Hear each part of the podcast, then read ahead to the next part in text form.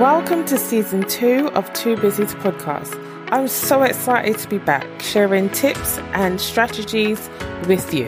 In season one, we talked about launching your podcast. So now that you've launched, you're probably thinking, now what?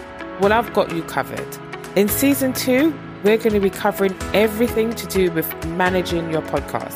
We'll be talking about productivity, time management, content management, streamlining, outsourcing, automation, and so much more.